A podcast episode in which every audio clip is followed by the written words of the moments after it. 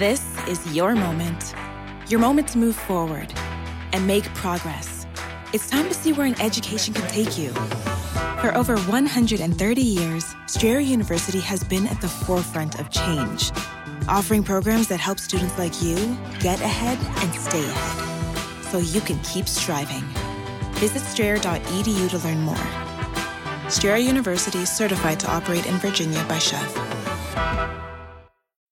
This Valentine's Day, Dunkin's got the perfect pairings to show your love. So get down on one knee with a dozen brownie batter donuts and a cocoa mocha signature latte. Or make them swoon with a strawberry dragon fruit Dunkin' refresher with a Cupid's Choice donut. Are you ready for love? America runs on Dunkin'.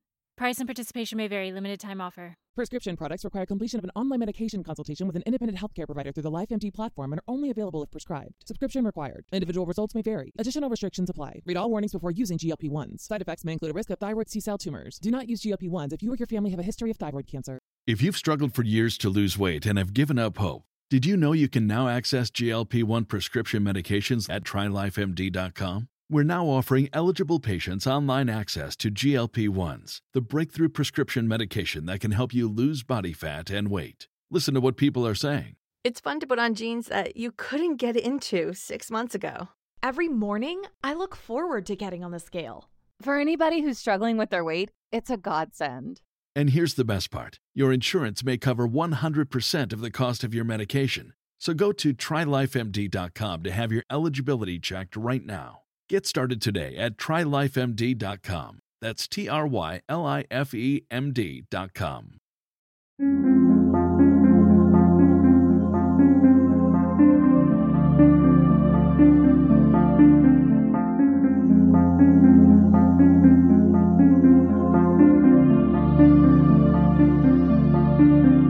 History tells the story of the world and of our lives.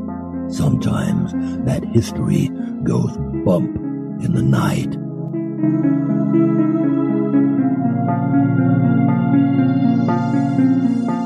Broadcasting from the center of oddity and the supernatural in Central Florida, it's the History Goes Bump podcast.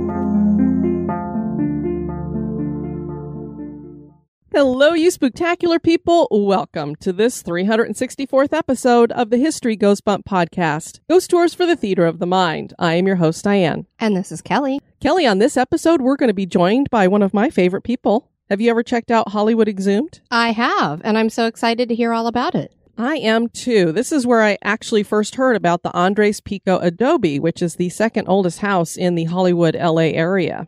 And Maria Wessenauer is going to join us because not only is she the founder of Hollywood Exhumed, but she actually is also the vice president of the San Fernando Valley Historical Society. And so she knows a thing or two about this house. I would say so. Very cool. And has had a few experiences there too to share with us. Even better.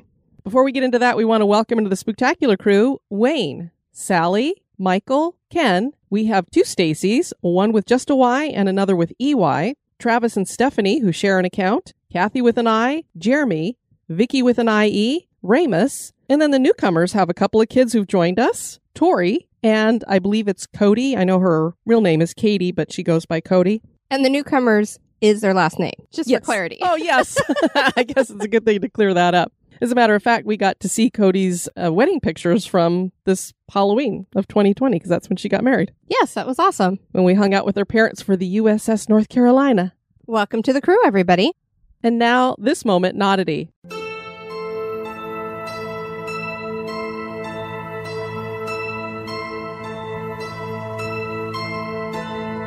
The moment in oddity was suggested by Scott Booker. A Canadian lawyer named Garry Hoy won a Darwin Award in 1996 for a bad decision that would be his final decision. Although Hoy was a respected senior partner at the Toronto law firm Holden Day Wilson, law had not been his first area of study. He had obtained a degree in engineering, and he continued to be fascinated with the construction of buildings. The strength of windows was of particular interest to him. It became a regular practice for him to test how sturdy windows were by body checking them. One place where he tested windows was at the Toronto Dominion Center, where he worked. This building was a high rise, and the law firm had a conference room on the 24th floor.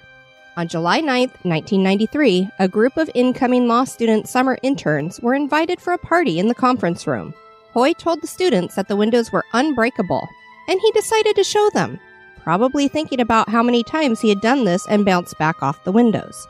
A police detective described what happened as At this Friday night party, Mr. Hoy did it again and bounced off the glass the first time. However, he did it a second time, and this time crashed right through the middle of the glass. The window was forced from its frame and was intact as it fell to the ground, and Hoy fell with it to his death from 24 stories up. Testing the sturdiness of windows by body checking them with a 160 pound body certainly is odd.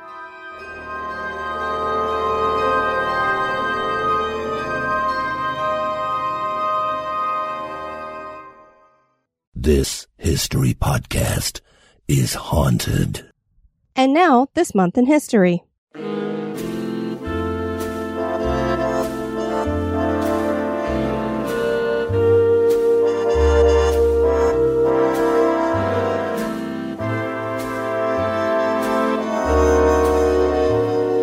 Month of December, on the 6th, in 1648, Colonel Thomas Pride instigates Pride's Purge. Many countries have suffered the dramatic overthrow of the government by a military coup, and Britain is one of them. Colonel Pride was the son of a yeoman, but he rose to prominence during this important moment.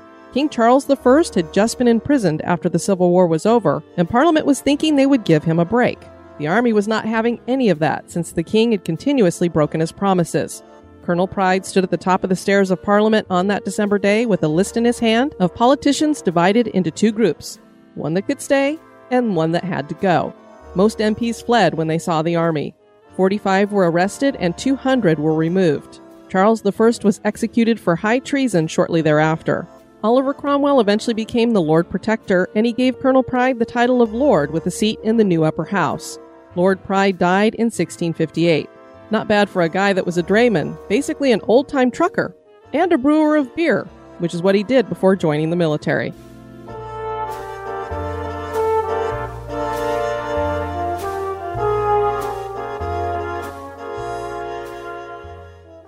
The Andres Pico adobe dates back to the early 1800s and is the second oldest residence in Los Angeles. This was named for the man who once lived there, Andres Pico. The adobe part of the name refers to the material from which it is constructed. Today it is the home of the San Fernando Valley Historical Society and is a museum that can be toured featuring artifacts and cultural relics. Maria Wessenauer is the vice president of the San Fernando Valley Historical Society and creator of Hollywood Exhumed, and she joins us to share the history and hauntings of the Andres Pico adobe.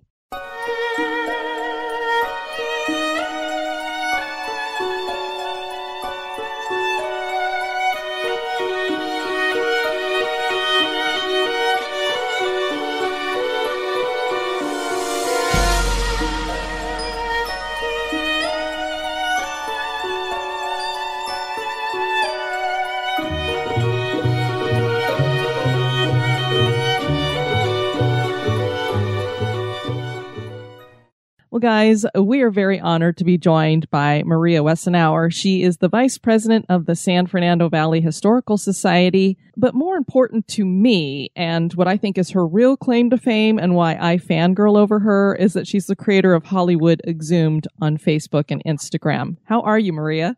I'm great. Thank you, Diane. So excited to be on your show. We're going to be fangirling all over each other, so the listeners are just going to have to deal with it. yes, most definitely. Well, the first thing I'd love for you to tell them about is Hollywood Exhumed. That's how I found you. And I think everybody knows that I love old Hollywood and that's kind of what you get into. It's the lore and the history and the ghost stories all around mm. the Hollywood and LA area. I've always been a, a, a fan of of everything old and vintage and living in Los Angeles, we're so lucky that you just drive someplace and it's like, oh, that's where Charlie Chaplin used to have his studios and something really offbeat like that. But I've always been really into old Hollywood and more so celebrity death and scandal. And so I used to read every single book I can find on the topic and I would do off colored things for my birthday, like last meal locations and things like that. So that's just always been something I've done for myself. in about 2015, I think, I started listening to podcasts and seeing that other people were just as crazy about this kind of stuff as I was, yours being one of them. um, yours inspired me. Yeah, so I kind of created this Hollywood Exhumed and uh, started going places and snapping photographs. So all the photos that are on Hollywood Exhumed are all shot by me. Not very well, but they're shot by me. So I won't post or write about somewhere that I haven't been to. And that's one of the And things I love about what you do is that you actually go to the places, it's your pictures and you telling the story. Yes. And that's the fun. I have a camera full of photos right now that I have to research and that's what makes it fun is is the is the finding the place, kind of sneaking around and snapping the photo and then doing the research for said place. I love it. Just kind of sneaking around and, oh, your house is so nice. I'm just going to take a picture Yes. like your gardening. Yes, I have no I have I- I mean I really have no shame. Anybody who follows me on Hollywood Exhumed will see I, you know, I'll just plot myself on Virginia Hill's former front lawn where Bugsy Siegel was murdered and snap a photo. Just no shame. Well, if you're going to live in a house that has a history to it, you've got to expect a little I bit say. of curiosity Yes. going on. And wouldn't you want to know about that history too? I would think, right? Especially in that neighborhood, each house has some kind of crazy. You know, it's in the flats of Beverly Hills on Roxbury Drive, which was, which is one of its most famous streets. So you would think that you would just naturally assume something happened in one of those houses. Clearly, we both really love history. I think it's the seedy side and the mysterious side and maybe even the creepy side that really is engaging to us. And I think that's what inspires a lot of people to get more into history is some of that weird stuff. And then they get into the other history that maybe you would actually hear in schools and things like that. Yeah, most definitely. And even with working with the Historical Society, so the San Fernando Valley Historical Societies are the caretakers of the Andres Pico Adobe, and just digging into the history of of that family, it's just crazy. History, history is just crazy. I mean, it's like a soap opera. Absolutely. It totally is. Out of all these different places that you've been, I hate it when people ask me this, but I'm going to do it to you. Do you have like a favorite spot that you return to that you really enjoy? A favorite spot that I return to that I enjoy. Wow, that's a good one because there's just so many different places that I find so creepy and I'll just keep going back for more. I love the old Max Factor building, which is now a museum in Hollywood. I love the creepy old wax museum, not Madame Tussauds, but the old creepy wax museum in Hollywood. There are so many different places where I'll just go back a million times and love them every time. But usually, I'm going to be honest, it's cemeteries that usually will do it for me. Just another reason why I love you. Yeah. Cemeteries are my thing too. yeah.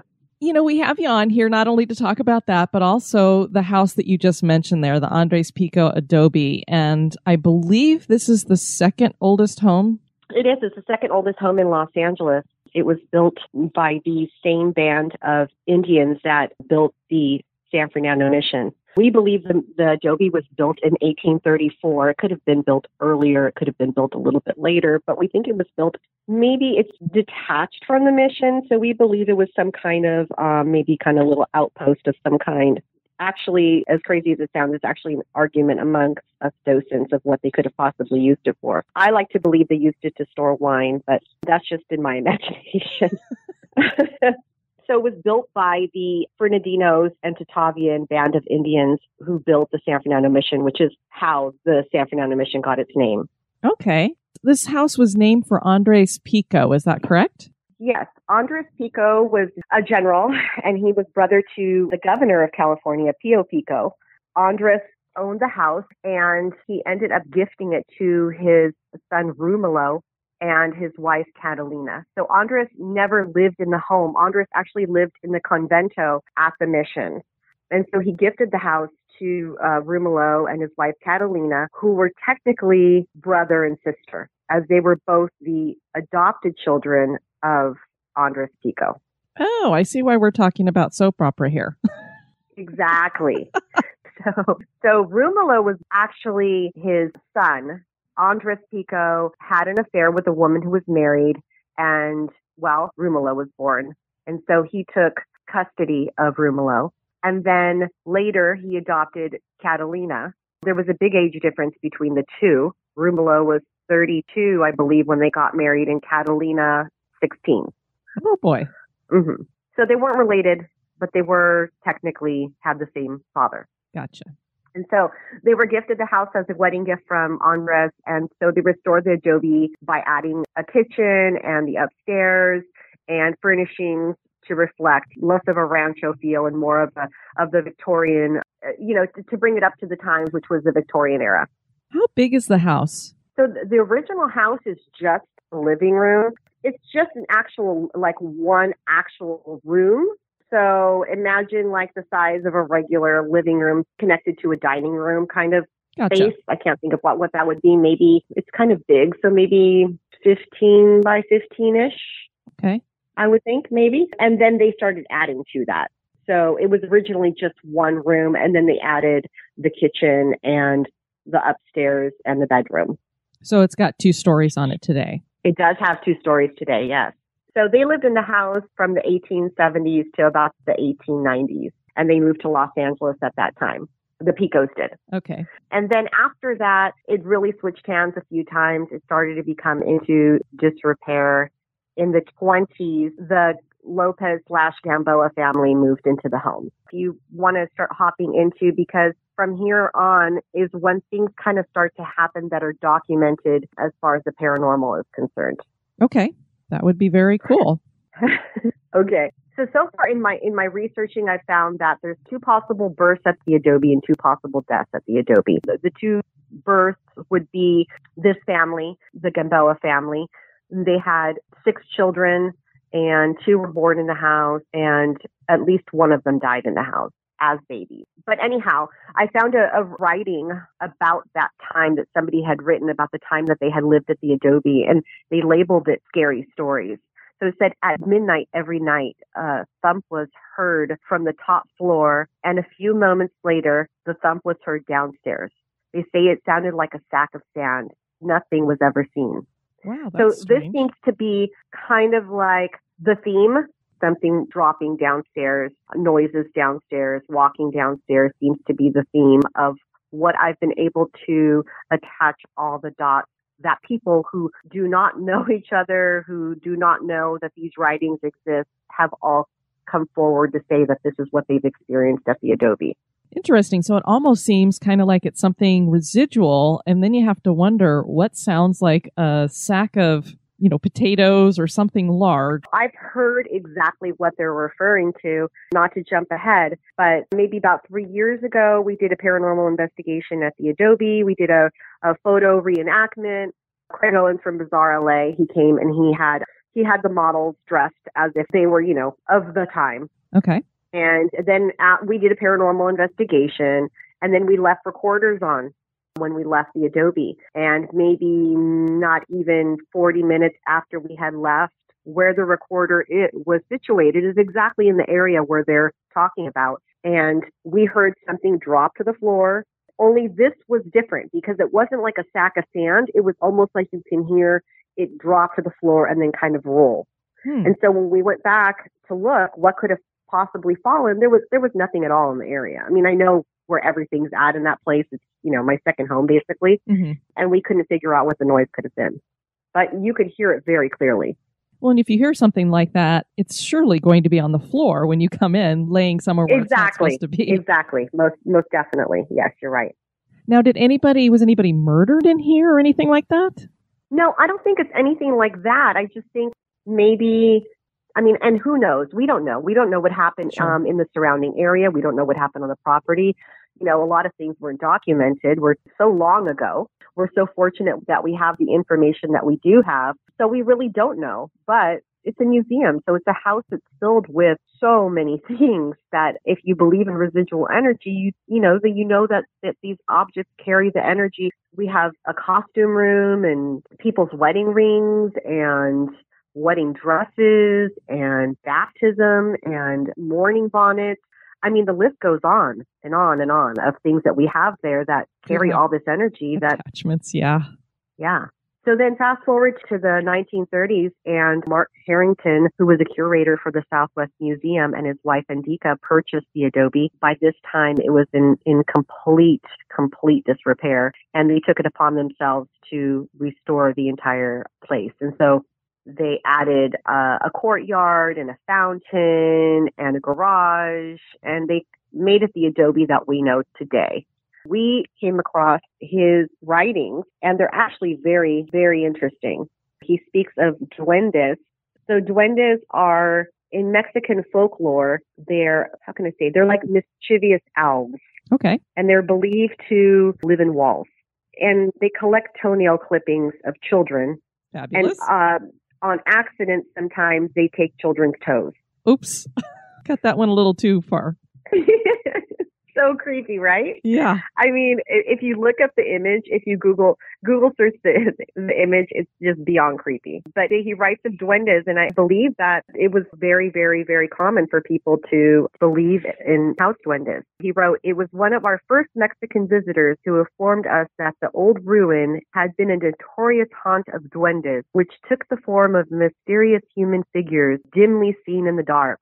Or moving lights at night. Ooh, that's kind of creepy, ah, yeah. Yes. He assured us that when such things were seen and someone was valiente, which means brave enough to investigate, he would always find the stark white walls empty of human life. And then there's this whole other thing about, I guess his wife, Indica, was a big believer in the paranormal. There's a famous photo. I have a really bad copy of it, but he writes, I took a photograph of Mrs. Harrington against the southwest side of the half restored adobe. When the picture was developed, we were startled to see next to the large gum tree the form of a comely senorita clad in the costume of old California, wearing a black mantilla, which is sort of a, a, a veil. Okay. Which hold on to that thought with the black mantilla. Her her face in a profile was quite distinct, and her expression was serious. Nearby stood the figure of a little girl with a bowed head and with a rebozo scarf, you know, which is one of those old timey Laura Ingalls kind of scarves okay. around her head.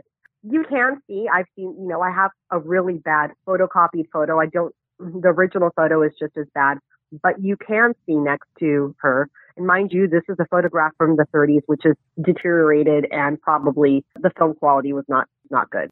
But you can most definitely see something that definitely was not a shadow in the photograph that is, if I can tell you, creepy AF. Oh, wow. Yeah, Yeah. that would definitely be something to see. Yeah. And I love that it's from back in that time period because this is like a time when they didn't really want to talk about this kind of stuff. And you wouldn't have a whole lot. I mean, I know Victorian photography and stuff, they would fake some things in their pictures, but I wouldn't really think the 30s was the time for that.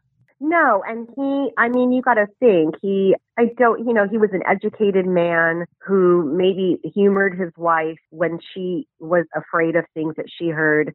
And I think that maybe he was questioning. He wrote, shortly after the upstairs had been completed and my wife and I had moved into our new bedroom at the north end of the building directly over the study, which that bedroom, I can tell you, the energy in there is very thick. And I myself have had an experience in that room. And anybody who comes into the room, into the house, I always tell them, why don't you pick what room you feel may be haunted? And they always pick that room.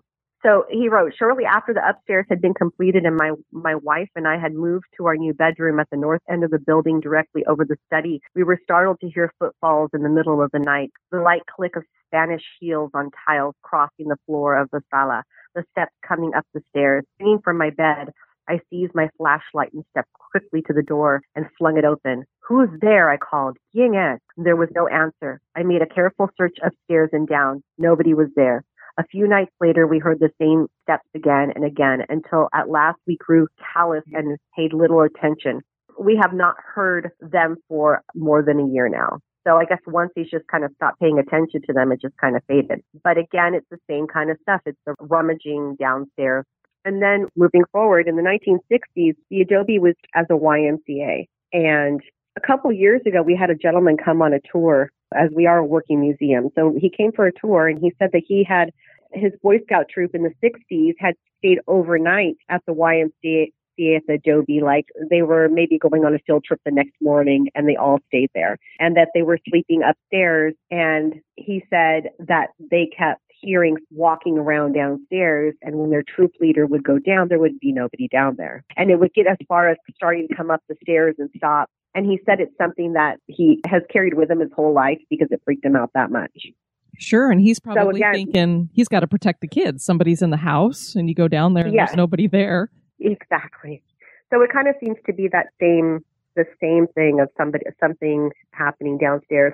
APRA Paranormal came out maybe 10 years ago. They captured some really good EVPs, and one of them sounded like the boots walking on tile. And it was that of a man speaking with a heavy accent. Anybody who wants to hear, go on YouTube and you look up the Andres Pico Adobe, you're going to see both.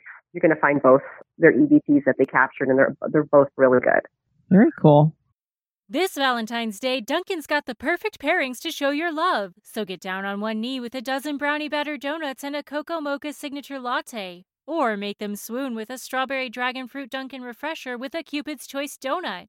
Are you ready for love? America runs on Dunkin'. Price and participation may vary, limited time offer. What's interesting is you have these things that people are experiencing in different decades. So it's not like they're sitting there going, oh, yeah, this person the other day was telling me they had this experience and now I've had it. Exactly. And, and then fast forward now to this, the present time, most of the people that I volunteer with at the Adobe they want to act like they don't believe. And, you know, they call me like the resident ghost girl, the creepy girl. And, you know, they say as vice president, my job is to get speakers. So once a month we have what we call speaker meetings and we have a guest who comes and does a presentation. And so that's my job is to search said people out. And so they always say, oh, you, oh, you only want to get speakers that talk about Hollywood or ghosts. And I was like, well, kind of. it's my own personal taste, hey. kind of. Uh, so, you know, now when somebody has a story and then so then they make sure to always relay the stories, anything kind of paranormal to me. But there are a few that stand out in my mind that are kind of one in particular that I find very creepy. But we have her name's Midge and she's lovely. She just turned 90 and she is our former president, but she's a docent and she's just amazing. Let's just say she's so cool. She was in our gang. Oh, yes. But she was there by herself. It was kind of close, closing up time. And there was upstairs in our loft, we have a research area and there was a, there was a gentleman who was there doing some research and Midge was the last one left in the house. And so she was kind of hurrying him out and he was coming down the stairs and he said, Oh, is, is that your granddaughter? And she kind of looked at him like, what what are you talking about my granddaughter? And he's like playing upstairs. Is that your granddaughter? She's so sweet. And she was like i'm here alone. Like i don't have grandchildren here. So he forced her to go back upstairs to look around and he said that the entire time he was up there researching that there was a little girl running around and kind of playing like you know peekaboo with him wow so he not only hears her but he saw her yes Wow. And full bodied apparition because he's, I mean, le- was real. legitimately believes that he's seeing a little girl. Wow. This story I heard way before I even joined the Historical Society. I've known one of their members for years and she had told me that they they we have this this really nice park that they rent out for parties. And so when they're when they've rented out the park for the part for parties, they they lock up the entire museum. And so the museum was locked up and she was in our courtyard and so she doesn't even know why she looked up. And when she looked up to the window upstairs she saw a woman standing in the window staring at her. And so she quickly opened up the house thinking that maybe somebody from the party had gotten in the house. And she did a quick search of the house and nobody but she swears to me that she saw her very very clearly staring down at her from that top lofty area it was convincing enough that she went into the house to see who was in there. Yeah, yes. And this is somebody that I've known for a very long time, and she does not one that's gonna. We all have the friends who think something falls off a shelf and it's paranormal. We yes. all we all have that friend. yes. No, she was still wondering in her mind what it could have been. Wow. But we have another member who was there alone, and he was upstairs, and he kept hearing somebody say, "Hello, hello." And so he'd go downstairs and there'd be nobody down there. Oh, we have another story, another one where it was like, it was right after the, you know, in 1994, we had a huge earthquake in, uh, in Los Angeles and the Adobe sustained a lot of damage. Mm. And they had their monthly board of directors meeting. They had to have it outside. And they were sitting, all sitting in our, you know, the members of the time were sitting in their courtyard. And it wasn't just one member, but several heard something and kind of turned around and looked at, towards the house and they saw a man, tall man, kind of, they said, you know, kind of larger. and he walked from the dining room through the you know you can see it through the windows of like the doors have windows So you can kind of see in and they saw him walk from the dining room through the living room and then when he got to the door which would be uh, technically the front of the adobe they're on the back side of the adobe when he got to the door he just sort of disappeared into the door Oh, and so again, I relate that to the EVP, that apricot, that was the boots walking. Mm-hmm. And also Mark Harrington reported the same thing, the boots walking. So I mean, could it be could it be Romulo? I don't know. I mean, people think that maybe Romulo and Catalina are who haunt the house just because it was their their first home. They lived there for more than 20 years. Maybe they had some kind of attachment to it. That I mean, be. we don't know. Strange enough that the same things kind of keep happening in loop. how many times have you guys had paranormal investigators come in to investigate? We just had one maybe a few weeks ago. A lot, not a lot, a lot, but probably at least 15, I would say. So the house is kind of open to having people explore that kind of thing. I, I, I don't think it was. And I think now I've kind of made it open to that. I Mhm. think I've kind of said, hey, to the powers that be, listen, people are interested in this. And if the paranormal are making people interested in history, then we're making people interested in history. Not sure if you follow the Ghosty Girls. They're the two little girls that are uh, eight and 10 who are paranormal investigators. I heard about them from you, and so I did start following them because I thought, Oh, these okay, okay. Well, that there you go. pretty So their mom, Erin, you know, makes them choose a haunted location, and then she makes them research the history of the location before she takes them, which I think is amazing. If it if it's keeping that love of history alive, is is basically what I tell you know the the board of directors at the Adobe. It's like they don't really tell me anything at this point. I just kind of bring people in. If people ask me that they want to come and investigate, I usually just let them come in and investigate. For some of these places, too, it's what actually saves them because there's people who are like, I'll just tear down that derelict place or whatever. And then they're like, oh, wait, there's some spirits here. People start coming in. It starts bringing in some money. Hey, look, we can pay to put a new definitely. And I was putting together a ghost tour prior. I had gotten permission to actually move forward with it, and then COVID happened with everything in 2020. As soon as we can get back to some kind of normalcy that we can actually have people in the museum again, yeah, I plan on hosting a ghost tour, probably like once a month. Sure, that'll be fun. So, with the other kinds of tours, the historical ones, are those a daily thing that they offer when everything is opened up again? We're open on um, Mondays and I mean Sundays and Mondays is the days that we're open. Okay. And we were actually in the process of putting together an outdoor tour because we have enough enough things outdoors that people can kind of peek around. But Los Angeles just had another stay at home order, so that's been kind of put on hold. now. Sure.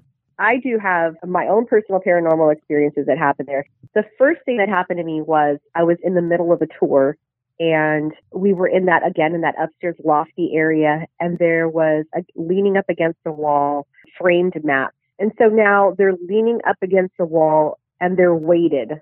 So it's not like walking by them will propel them forward. hmm And so now I'm walking, the person I'm giving the tour to is walking a few steps behind me. And as I'm like about to step in front of these maps, they kind of come lunging forward. Interesting. And there's So no breeze, I'm I assuming. Startled and kind of jump back, and she jumps back, and so I push them all back. She helps me because they're they're kind of heavy, and I'm pushing them and putting them back. And okay, she's kind of looking at me like, okay, how did that happen? so now we're you know we you know we're, we've moved on. We're going on with our tour, and as we step into the bedroom. The bedroom, when you first step in, has a little gate around, like a little squared area, the squared off area that's gated. On the other side of the gate is a little bench that has these little metal balls that are, I mean, if I showed them to you, you wouldn't know what they were for because nobody knows what they're for. And the whole time that I showed them on a tour, one person knew what they were for. And what they were, what they were is, is you put, babies would put their hands in them. They're like little metal mittens so that they wouldn't scratch their faces. Oh, I had no idea they use those things. And I, no, and I'm like, well, they didn't scratch their face, but they gave themselves a concussion. I don't even understand. but it's so funny. And so they were sitting up up top on this little bench. On top of the railing, there's old quilt hanging over. So they're covering the slats of the of the railing. Okay. And as I step into the room, these little metal balls come flying at me. I mean, just just like somebody threw them at me. Wow. So again, I step back, and the lady's like, kind of like the person giving a tour. She's just looking at me like, "What is happening?" So I just picked them up off the floor and put them where they belong. Kind of just went on, but acted like nothing had happened. And then I went back to try and to figure out how this could have happened. I stepped on the floor a million times. There's no way. It would have literally had to move to the right, move between the blankets, move between rails. There was really no explanation as much as I tried. This poor woman Um, is just on a little history tour and look at what's happening. Exactly. And in the middle of the day, people are under the impression that you have to go ghost hunting at night. Does it make it funner? Does it make it creepier? Of course. But it's going to happen at any time. If a place has some kind of paranormal activity, it's, and it's most likely when you're not looking for it that it's going to happen. Exactly. And I always wonder if they even have time on that side. So that do they even know what they time do, it and that's exactly. It's not like they're like, oh, it's nine o'clock Eastern, time to go uh, haunt the Andres Adobe. Yeah. I don't think it works that way. The last experience I had was on Halloween this year.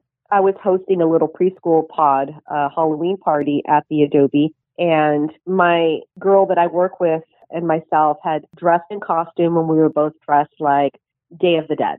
So we had, you know, traditional Mexican dresses on and flower crowns and the the whole nine. Nice. She had on the flower crown with a short mantilla.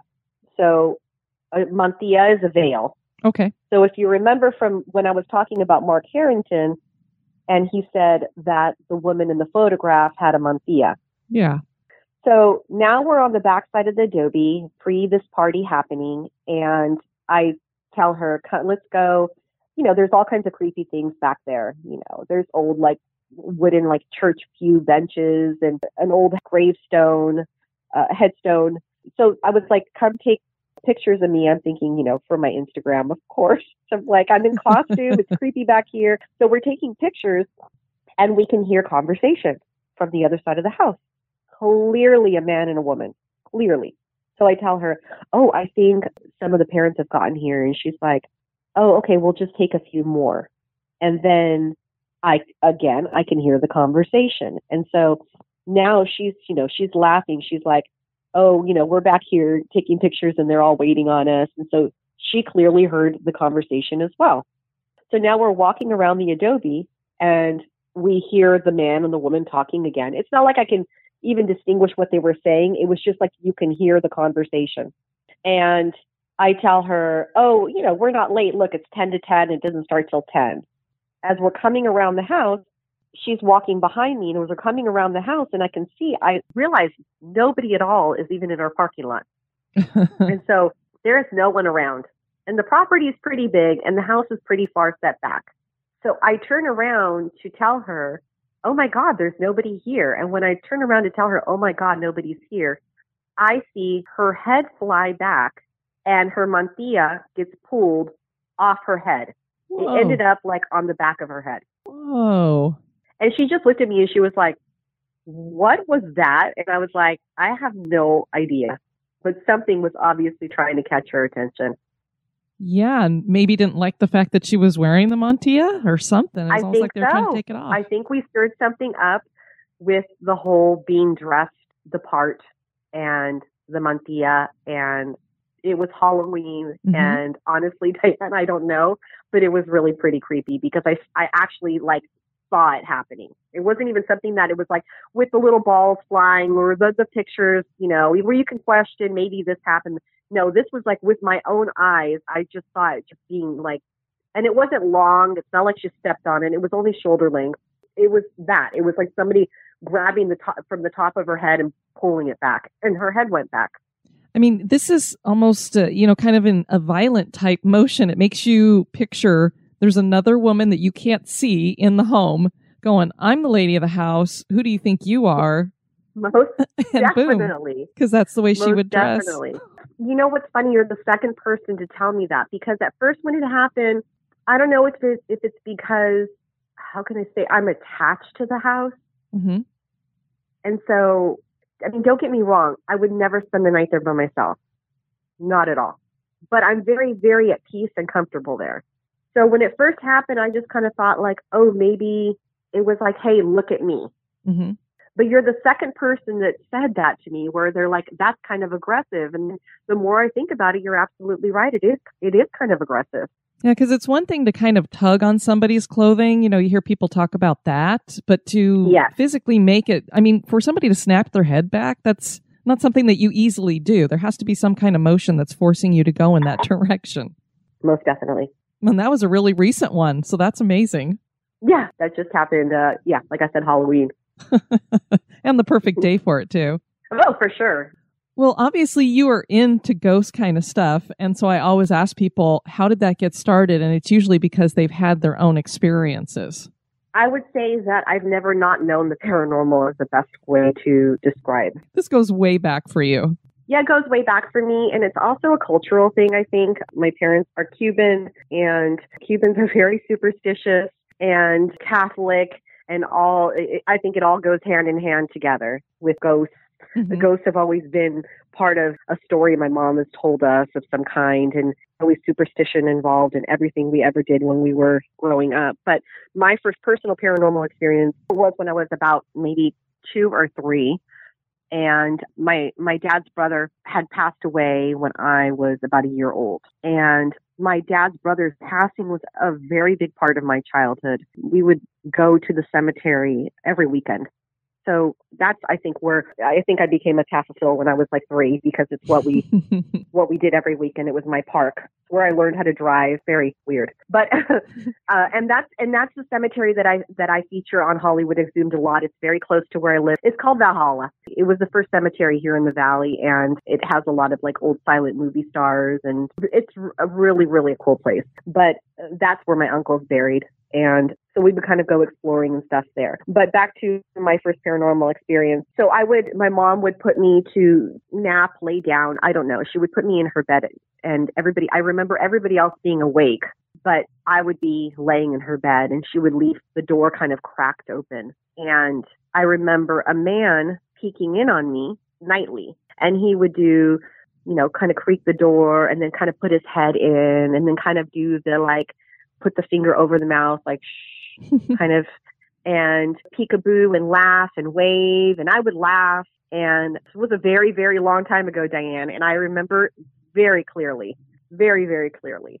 And so I would ask my mom, who's that man? And she was like kind of confused because there was no man in the house. My dad was at work or what have you. And so she was kind of confused. And so she would say, well, you know, what does he look like? And then I think it kind of clicked in her mind because I wasn't the only one from the family who had seen him. Mm. So she ended up telling me that it was Papa Dios, which means it was Jesus looking in on me. Sure. What's really crazy about that is that my cousin, his grandson, looks a lot like what drawings of Jesus look like. So it's kind of very odd that it all kind of connected together. Sure. Well, you know, some of my favorite ghost stories are about people who have family members that come back to visit. It just is so heartwarming to hear that kind of stuff. Yeah, and then my mom, one time I remember when I was very little, we were barbecuing and she came into the house to get something from the kitchen and she saw him standing like in the doorway going into our living room and he was just kind of standing there staring at her. My sister as well, my, I have a sister who's 4 years older than me and she was at the neighbor's house and she was walking back and it was night, so it was quiet. And she, as she was walking back from the neighbor's house, she heard footsteps behind her. And so she started walking a little faster and it started walking a little faster. And so she finally looked back. And when she looked back, it was my uncle. Wow. Were we keeping him here by visiting? This, this is a very cultural thing, I'm going to say. And I, I think that there's a belief for some Latinos that maybe we're keeping them here by continuously visiting that often and that kind of stuff. Gotcha. So were we doing that? I don't know. Or maybe he just hasn't hadn't crossed over yet or I'm not exactly sure, but he most most definitely was was looking over me. Well, I think that's the case for most of us is we don't have the answers to that kind of thing. I'm always like, is it that we have the ability to come back and forth? Is it you haven't crossed over yet? We you know, I always say we're not going to know till we're actually there. Right. And why is it that some people are still here and why is it that some people aren't? Exactly. What what's the difference? Like why I don't know. It, yeah, a million questions that we're never going to know until it happens and We won't be able to tell anybody because we'll be stuck over there or here, and exactly. we'll be like, exactly. I can only say one word into that recorder, so the EVP is just not coming out. I'm giving you a full paragraph, and all it's getting is hello. Did you have any other experiences from the time that you were younger like that up until you started working at this house? Oh, most definitely. I've had things. Uh, one night, my sister and I, probably, I'm in my late teens. For some reason, we always used to keep our garage. Our, our garage was kind of the hub of the house. We always were hanging out in our garage. It was a detached garage, and we were always. It was like the hub of the house, and the garage was garage door was open, and we had a rocking chair in there. And so now my sister and I were going to go out for the night, probably to Denny's. I don't know we were crossing this we were about to go across the street to tell my mom was visiting a neighbor. We were about to go over to say hey we're leaving for x amount of time. And so as we're both walking down our driveway we both at the same time for whatever reason turned our it's just you know those things happen where you don't even know. It's kind of like with the lady i was telling you and she looked up at the house and saw the lady in the window and she doesn't even know what drew her to look up at the house. It was kind of like we both turned our head at the same time. We're at the end of the driveway and at the other end of the garage and in the garage with the rocking chair there was a there was an old lady in the rocking chair and she's looking at us and she's rocking. You're going, we don't know you? no. And it was exactly. And it's not like at that point we had like some like maybe a deceased grandparent or something like that that had been here who had lived here. We have no idea but i can tell you that we both saw her very clearly i mean what gets, what's creepier than an old lady in a rocking chair Well, and I love that you both saw it because anytime you share an experience, then it's not something that was just in my head or I imagined it. It's like, okay, exactly. Uh, maybe like two years ago, my husband and I were sitting in our family room, and he's a very much non-believer, by the way. okay.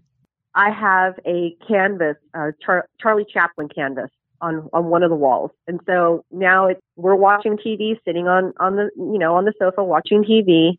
To the right of the TV is this Charlie Chaplin canvas, and we're both watching TV, and through the our peripheral, we can see that the canvas has now slid completely to one side and has held itself there and just held itself there and then completely dropped back into place.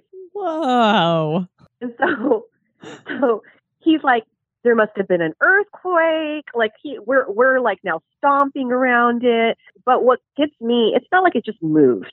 A big truck could come by. It's Mhm. canvas. There could be a, a a million reasons what could have happened, but it literally held itself midair, and then like maybe like you know count to six, and then put itself back into place. And it's strange enough that you both are like, wait a minute, what just happened? It's not like you went, oh, yes, we just kind of looked at each it. other and we're like, "Holy cow, what was that?" yes, And it's great that he saw it because he doesn't believe in this stuff. exactly. And then there's you know there's things where it's like I've heard growing up all of the time we would be we would say, "Did you call me?" No, I didn't call you. It was constantly somebody calling our name Hmm. continuously. That's even happened to me at work before. Interesting. where I've had somebody just say my name like very close to my ear, call me, call me, call me. I just ignore it. Sometimes it just catches, you know, people say, oh, well, you can tune it out or you can ignore it or you can tap into it. But I think it just mostly happens when you're not even thinking about it.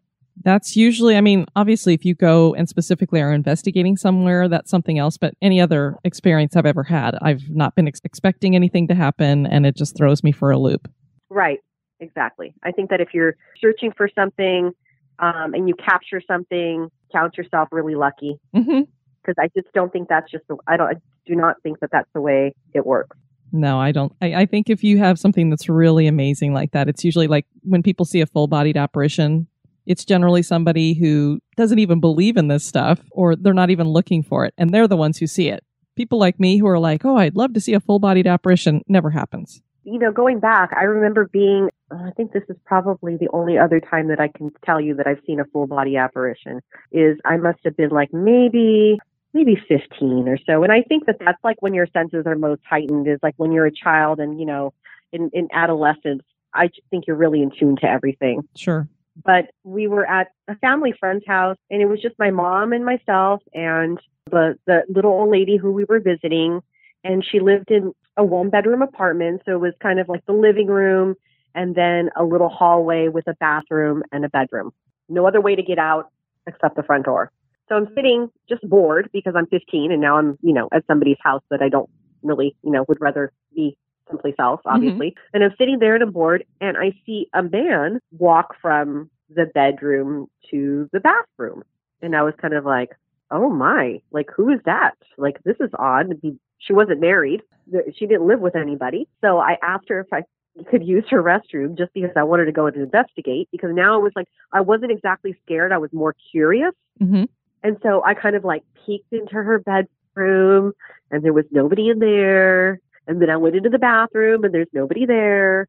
It's to the point where till today I can tell you he was wearing a sweater vest. He was medium height, a little chubby, probably in the 70s. I mean, that's how much, how clearly I saw him. Wow. I mean, I, I, I never, my brain never went to ghosts. My brain went to being like nosy, like who does she have in the apartment? Yeah, scandal. yeah, exactly.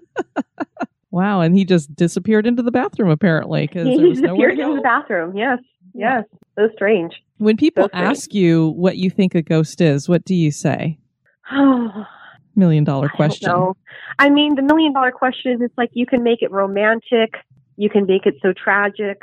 I don't know. I I kind of feel I I want to say it, it is some kind of stamp in time, whereas something maybe part of me wants to think it's that, but then how, for example, the things that are happening at the Adobe, I kind of feel like it's residual energy. I feel like it's just on loop. Mm-hmm.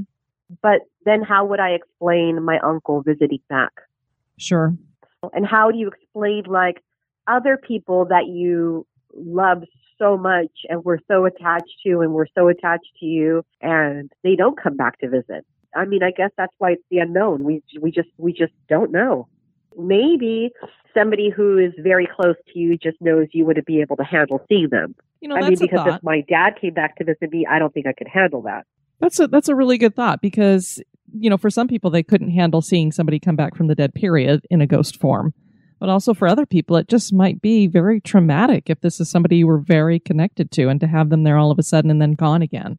Exactly, which is why I think that maybe more like they come back to you and with signs, you know, Sure. like a song or how Leaving they say coins or feathers or things that maybe maybe seeing the same number over and over again or you know little reminders. Maybe that's the way that they're coming back for people who they're very close to. Well, Maria, every time I say your name, I just want to break into the song from West Side Story. of course you do. Why don't you tell everybody where they can find out more about you and see all of your wonderful pictures? So it is Hollywood Exhumed on Instagram.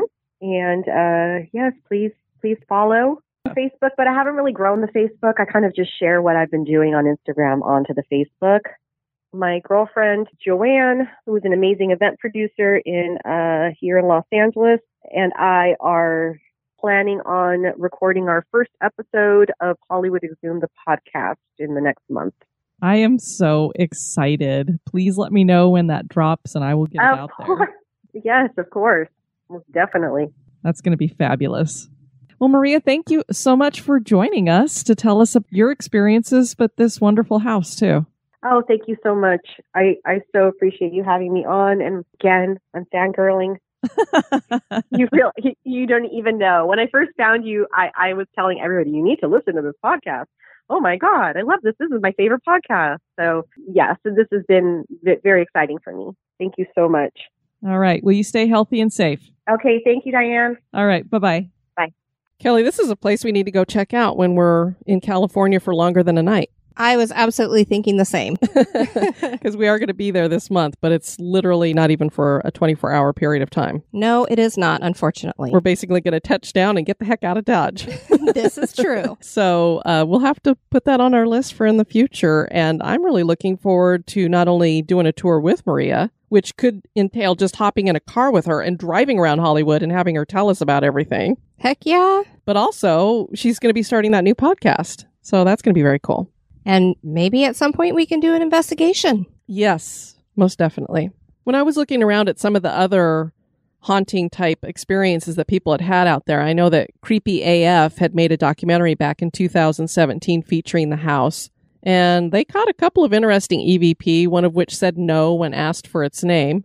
And then, as you heard Maria sharing about Mark Harrington's experiences, he was one of the first people to really have these documented experiences of hearing somebody walking around.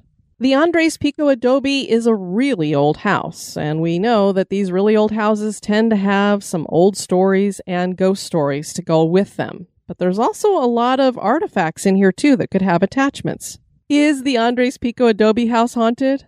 That is for you to decide. We'd love to have you check out our website at historygoesbump.com. And if you want to send us some feedback, you can do that at historygoesbump at gmail.com. We want to thank you guys for tuning in to this episode. I've been your host, Diane. And this has been Kelly. You take care now. Bye bye. This episode has been brought to you by our executive producers. And you still have time to join this list of executive producers to get in on the Christmas mailing. Yes, you do, and I highly suggest it. You can find History Goes Bump on Spotify, iHeartRadio, Stitcher, Apple Podcasts, Pandora, Google Play, and anywhere you can listen to podcasts.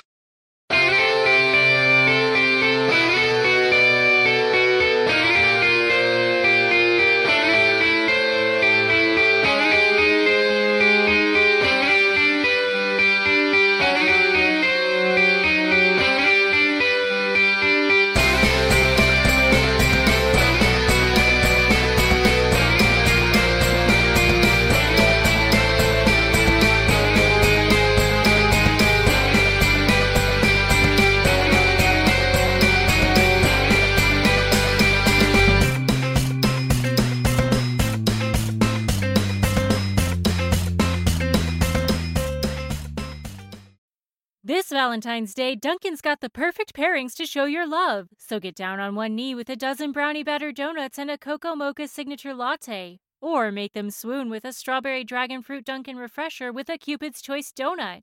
Are you ready for love? America runs on Dunkin'. Price and participation may vary, limited time offer.